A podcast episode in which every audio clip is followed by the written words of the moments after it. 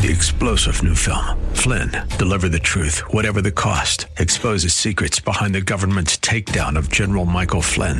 Flynn knew what the intel world had been up to. He ordered the first audit of the use of contractors. This set off alarm bells. He told the truth. He was the most dangerous person for Donald Trump to hire. They had to get rid of Flynn. Flynn, deliver the truth, whatever the cost. Available now. Watch it today. Go to salemnow.com. Salemnow.com. This is Cornerstone Connection, the radio ministry of Pastor Gary Hamrick of Cornerstone Chapel in Leesburg, Virginia. Pastor Gary is teaching through Matthew. Real love is calling, listen, truth opens up your eyes. Mercy is waiting for you with every sunrise. When you have an encounter with Jesus Christ, one of two things is going to happen. Either you will be broken or you will be crushed.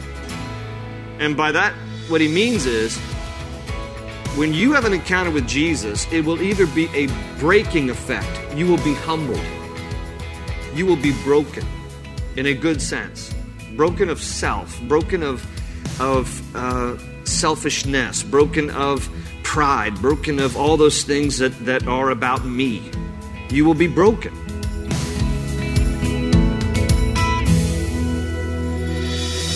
Today, Pastor Gary will remind you that there are two responses that most people have encountering the Lord.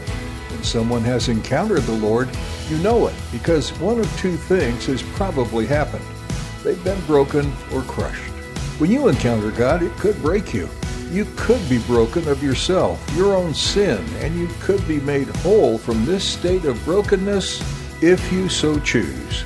Or you could be crushed you'll know that judgment is coming with hope of salvation. At the close of Pastor Gary's message today, I'll be sharing with you how you can get a copy of today's broadcast of Cornerstone Connection. Subscribe to the podcast or get in touch with us. But for now, let's join Pastor Gary in the book of Matthew, chapter 21, with today's edition of Cornerstone Connection. Jesus came first to his own, and his own received him not, so the kingdom is going to be opened up to other tenants, if you will. It's going to be made available to anyone who wants to repent and believe. And even by their own admission, they're saying, well, those first tenants, man, they're wretched. They, they, ought, they, ought, to be, they ought to be treated uh, like they deserve. And, and the other tenants, there should be other tenants that, that get to rent the vineyard. And Jesus said to them, then, verse 42, Have you never read in the scriptures, the stone the builders rejected has become the capstone? Talking about himself, that he's been rejected by them. The Lord has done this, and it is marvelous in our eyes. He's quoting from Psalm 118. Therefore, I tell you that the kingdom of God will be taken away from you and given to a people who will produce its fruit, those who will repent and believe. He who falls on this stone will be broken to pieces, but he on whom it falls will be crushed. Now, what does he mean by this? What he means is this look, when you have an encounter with Jesus Christ, one of two things is going to happen. Either you will be broken or you will be crushed. And by that, what he means is when you have an encounter with Jesus, it will either be a breaking effect, you will be humbled, you will be broken in a good sense, broken of self, broken of, of uh, selfishness, broken of pride, broken of all those things that, that are about me you will be broken. However, if you do not respond in brokenness to Jesus, then the result will be a crushing effect. That there will be judgment eventually for all who reject the capstone, reject the cornerstone, reject Jesus. So it is much better to come to Jesus and to be broken than it is to come to Jesus in pride and arrogance and eventually be crushed. Now, David, David would write in Psalm 51, verse 17, A broken and contrite heart, O God, you will not despise. In our culture, we tend to discard things that are broken. We devalue things that are broken. If you break something at your house, if you break a picture, you break a vase, you will usually consider it of no value now, and you'll usually throw it away or sell it at a yard sale or something like that. And so in our culture, we tend to think of broken things as being devalued. But in God's scheme of things, He sees broken things as of great value. Because when we are broken before Him, then He does His good and wonderful work in our lives. A broken and contrite heart, O God, you will not despise. What God is always looking for in us is that place of brokenness. To be broken over sin, to be broken over our pride, to be broken over uh, our own self sufficiency, uh, to be broken over our own self reliance, and come to that place of humility to Jesus and say, Lord, I, I just want to be your man or your woman, and I, I want to be broken before you. I want to be humble before you, so that then what does God say? God says He will humble the proud and He will exalt the humble. And it's always this reverse in the kingdom from the way that we typically think in our world and the way we're typically taught in our world. You know, the world generally teaches you want to get ahead, you step over anybody to get ahead. Jesus says you want to be first, be last. Because when we're last and when we humble ourselves and when we're broken before Him, then God promotes and God advances and God will use us and God opens the doors. And it's wonderful to see how God honors His own word. And He can do far more through brokenness in our lives than we can do through our own wholeness. And so He speaks here about this option better to be broken than it is to be crushed. He says in verse 44 He who falls on this stone will be broken to pieces, but he on whom it falls will be crushed. Now they get it. Look at the next verse. When the chief priests and the Pharisees heard Jesus' parables, they knew he was talking about them. They looked for a way to, to arrest him, but they were afraid of the crowd because the people held that he was a prophet. Now there's a chapter break here, but Jesus isn't done. He's got another parable for them. Now they figured it out, but he's got another one. So Jesus spoke to them again Notice verse 1 of chapter 22. Jesus spoke to them again in parables, saying, The kingdom of heaven is like a king who prepared a wedding banquet for his son. He sent his servants to those who had been invited to the banquet to tell them to come, but they refused to come. All right, so before I get any further, let's take a look. Here's some of the characters in this parable. You have a king, this is going to be a picture of God. You have the son of the king, this is a picture of Jesus. He's going to talk about servants, again, these are going to be the prophets. You have invited guests to this wedding banquet. They are going, the first invited guests are the unbelieving religious leaders. It's going to be directed at them. You're going to have other guests, and that will be those that it's open. The kingdom is going to be open to all who repent and believe. And then you're going to find this strange character in the wedding banquet, one guest who doesn't have on the right wedding clothes. And he's a picture of one who thought his own righteousness was good enough. So, with that in mind, let's, let's make our way through this. So, he, so um, the king sends his uh, sends servants to those who've been invited to the banquet, tell them to come, but they refuse to come. These are the first guests. These are the unbelieving religious leaders. They're not going to come. They, they, don't, they, don't, they don't believe in Jesus. They don't want to accept who he is. So then, verse 4 Then he sent some more servants and said, Some more prophets, Tell those who have been invited that I have prepared my dinner. My oxen and fattened cattle have been butchered and everything is ready. Come to the wedding banquet. But they paid no attention. These are the first guests, these are the religious leaders. They paid no attention and they went off. One to his field, another to his business. The rest seized his servants, mistreated them, and killed them. Again, it's the killing of the prophets. We don't want to hear what, what God says. The king was enraged. He sent his army and destroyed those murderers and burned their city. Then he said to his servants, The wedding banquet is ready, but those I invited did not deserve to come. Go to the street corners and invite to the banquet anyone you find. Here are the second guests. The, look, the invitation to the kingdom of God is open to anybody, it's open to everybody. Go to the street corners and invite anybody to come, he says. Verse 10 So the servants went into the streets and gathered all the people they could find, both good and bad, and the wedding hall was filled with guests. So come one, come all, those who are good, relatively speaking, and those who are bad, relatively speaking, because they all need to get saved. All are invited to come into the kingdom of God. There's this banquet that is prepared. And by the way, the Bible speaks about it like this Revelation tells us that the bride has made herself ready, meaning the church, and that Jesus is coming again to take us to the wedding banquet of the Lamb. And, and so there is this picture of this culmination when Jesus comes again. He's going to gather the church, and there's going to be a, a the, the, culmination of our salvation. There's going to be this banquet, and we are the bride, and we're preparing ourselves to be ready for the return of the groom. That Jesus is the one that we're ultimately married to in the sense of this wedding banquet. And so the invitation is to all go and find all, good and bad, bring them into the hall. It was filled with guests. Verse 11. But when the king came in to see the guests, he noticed a man there who was not wearing wedding clothes. Friend, he asked, How did you get in here without wedding clothes? And the man was speechless. And then the king told the attendants, Tie him hand and foot and throw him outside into the darkness, where there will be weeping and gnashing of teeth, for many are invited, but few are chosen. I mean, I, you know, I hope that didn't happen at your wedding where somebody showed up, wasn't really dressed well enough, and you tie him up and throw him outside. Now, obviously, Jesus, Jesus is using terms here to express judgment. Somebody that showed up to the wedding banquet, they didn't have on the right clothes. Well, what in the world does that mean? Well, if you cross reference, I'll just read there, you don't need to turn, but in Revelation chapter uh, 19, talks about uh, this, the return of Christ, and it says in Revelation 19 6, Hallelujah, for our Lord Almighty reigns.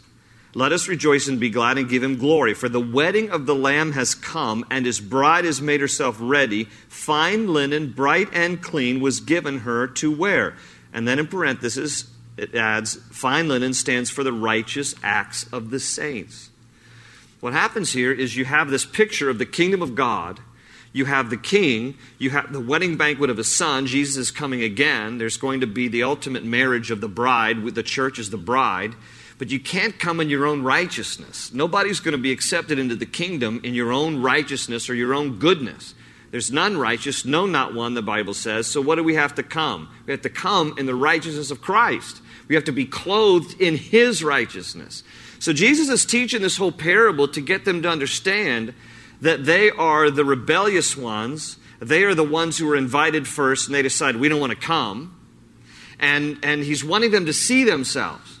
Like, you know, the, this invitation is open to you, but you're so arrogant and so stubborn and you don't want to come, so the invitation is going to be given to all who want to come. But you can't come in your own righteousness. You have to come through faith in Jesus. And when you come into the kingdom through faith in Jesus Christ, you are clothed in his righteousness. Otherwise, there's just judgment. So he teaches these three parables. Now, when we get here into the rest of chapter 22, and, and hopefully maybe we can get through this chapter tonight, and then read ahead because chapter 23 is rich. Jesus smacks them. I mean, I'm telling you what, know, all of chapter 23, he just he just gives it to them, and it's fun reading. We'll get to that next week, Lord willing. Um, because sometimes you just need a good smackdown. You know what I'm saying? You know what I'm saying? When you read the Bible and you see the way Jesus just gives it to him, you're just like, yes. But anyway, and then you say, well, thank God I'm not the one who's smacking. But, um, but it's fun to read when he smacks other people. But anyhow, so back to the chapter here. What's going to happen now at this point? You're going to see here in your Bibles that um, there are three attempts to discredit Jesus. So here he is in, in the temple courts. He's teaching these parables. He's poking them, getting them to realize this is about you. And then there's some groups of the Jews who are going to come and they're going to do their best to discredit him. They're going to try to test him. They're going to try to trip him and trap him in his words. And what we're going to see here eh, over the series of, of the next several verses, we're going to see these three attempts to discredit Jesus. The first group that's going to come are Pharisees and Herodians, and they're going to try to, to uh, discredit him regarding paying taxes. That's going to be their issue. What do you think we should do? Should we pay taxes? And I'll tell you why in a moment, why it's their attempt to try to discredit him. Then you have a second group here. You have the Sadducees, and they're going to try to discredit him regarding marriage and the resurrection. And then you're going to have finally a lawyer who comes, and he's going to try to discredit Jesus uh, regarding the greatest commandment. And what you basically have here between these three is you have a political, a spiritual, and a legal question that each of these groups they're going to they're going to try different angles to get Jesus to look stupid. They're going to try to get him to uh, look like he's uh, not legitimate. And so here comes the first group. Now, again, when you start here at verse 15, we see the Pharisees and we're going to see Herodians, and they come together. Now, they are strange partners in crime because the Pharisees and the Herodians never got along. Okay? The Herodians were a political group of Jews who supported King Herod, the Herodian dynasty. The Pharisees are a religious sect that were separatists. The Pharisees thought, thought that they were better than themselves, than anybody else. That's why when you talk about somebody who has a Pharisaical attitude, they're usually they're just judgmental towards others. They think they're better than anybody else. That's the Pharisees, and they never got along with Herodians because the Pharisees felt like you can't like King Herod, you can't be loyal to the Herodian dynasty, and and still you know claim to be a good Jew. They never got along. Isn't this interesting? When they don't when they when they don't like Jesus, they're going to partner up, and so here they come together. Verse 15 Then the Pharisees went out and laid plans to trap him in his words. They sent their disciples to him along with the Herodians. And here's what they say Teacher, they said, we know you're a man of integrity and that you teach the way of God in accordance with the truth. Like they're just buttering him up. Can you picture this scene here? We know that you are a man of integrity. Oh, surely you are. I don't know why I just went British on that, but anyway. And, and that you teach the way of God in accordance with the truth. You aren't swayed by men because you pay no attention to who they are. Tell us then. What is your opinion? Is it right to pay taxes to Caesar or not? So here comes the tax question. Is it right to pay taxes? And Jesus, it says, knowing their evil intent, said, You hypocrites. Why are you trying to trap me? Show me the coin used for paying the tax. They brought him a denarius, and he asked them, Whose portrait is this, and whose inscription? Caesar's, they replied. And then he said to them, Give to Caesar what is Caesar's, and to God what is God's. And when they heard this, they were amazed, and so they left him and went away. Now, here comes this question about taxes. And, and the issue here is the Herodians believed, because they supported the Herodian dynasty, you ought to pay your taxes. They would just feel very comfortable today. You, you ought to pay your taxes, even 50%. Pay your taxes. All right. And by the way, paying taxes in the United States of America is part of the privilege of living in our free country. I don't think there's, uh, there's a problem paying taxes. There's a problem perhaps with how much of our money we should pay in taxes, but the percentage aside, Jesus is basically saying there's a legitimate claim that government has to ask for taxes. But this is how he's going to thread the needle here because the Herodians want him to say, yeah, pay taxes. The Pharisees want him to say, don't pay taxes. That's an ungodly thing. So, what he does here, in his infinite wisdom, he says, well, let me see a coin. And they give him a Roman coin, a denarius. It's got a picture of Caesar on it. He says, Well, Caesar's inscription is on it, so uh, his, his image is on it. So give to Caesar what belongs to him. Now, they think that his answer is amazing. That's what it says there in verse, 30, verse 22. When they heard this, they were amazed. Because it's not just the first part that is amazing, it's the second part. It would have been enough for Jesus to simply say, Well, whose image is on the coin all right, it's Caesar's, then why don't you give to Caesar what belongs to Caesar? It's the second part that is equally as amazing. Because he says this give to Caesar what is Caesar's, and give to God what is God's. Now, look, the coin had the image of Caesar, so the coin belonged to Caesar. But who has the image of God? We do. We have the image of God. The Bible says in Genesis chapter 2 that we were created in the image and likeness of God.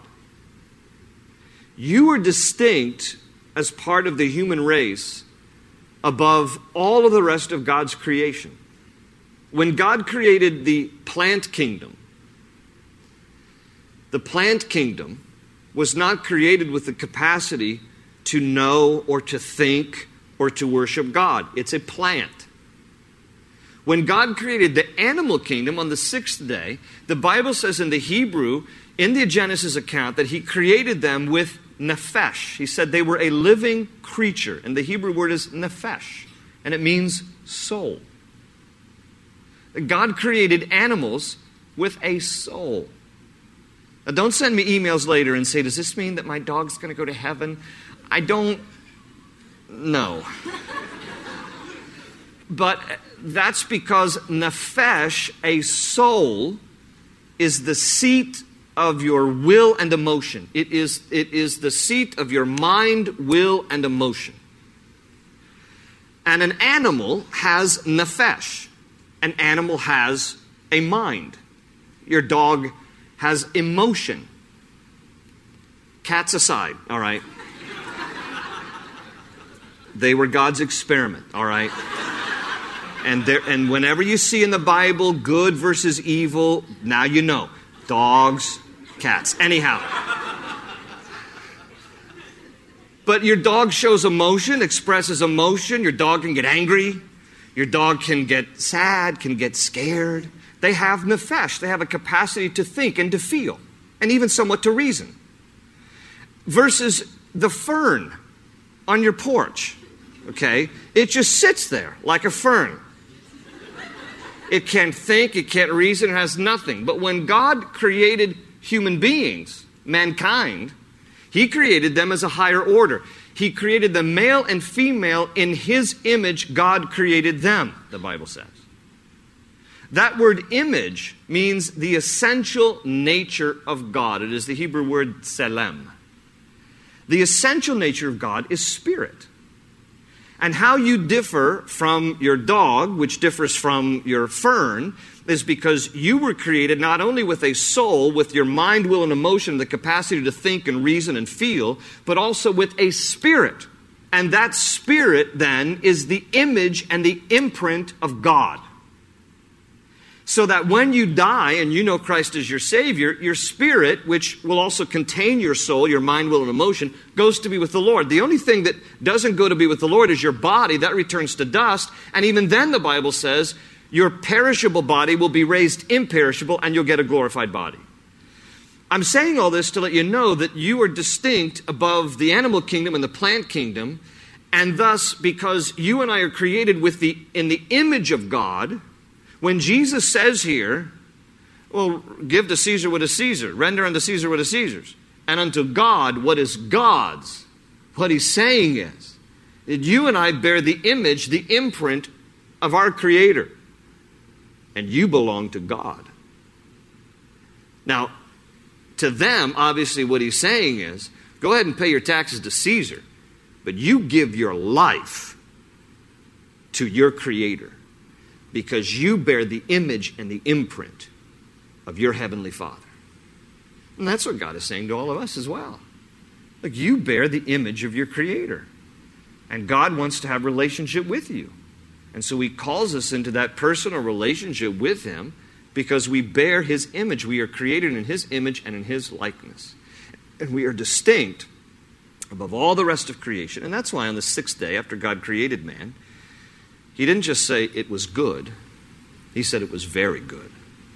Because he looked at us as the jewel in the crown of his creation. And you are precious to God, and you are loved by God, and you are created in his image, and therefore, bearing his image, give your life to God. Because he's the one that gave life to you. So he goes on now, and another crowd, another group address him. open ocean, jump in and you'll find the cornerstones, your connection, run towards your new life. Thanks for tuning in to Cornerstone Connection with Pastor Gary Hamrick. Pastor Gary has been walking us through the first book of the New Testament, the Gospel of Matthew. This unique perspective on Jesus' life gives you a glimpse into the Son of God, the Savior of the world and the true King above all kings. Jesus' greatest act while on earth was to give his life to pay for the sins of every person. and That includes you. If you're ready to step away from your mistakes and failures and embrace a new life, Jesus is ready for you. His grace is enough. You can come to Him no matter what your past looks like. Would you like someone to pray with you, or do you have some more questions? We'd love to talk to you. Please connect with us at prayer at cornerstonechapel.net. That's prayer at cornerstonechapel.net. We'd love to meet you too. You're invited to join us this weekend at Cornerstone Chapel in Leesburg. We're meeting in person as well as online, and you can find all the information you need on our website, cornerstoneconnection.cc. There, you can also hear additional messages from the series in Matthew or others that Pastor Gary has shared. Again, that website is cornerstoneconnection.cc. That's all we have time for today. Thanks for tuning in to Cornerstone Connection. They say you're a wandering soul, that you've got no place to go, but still you know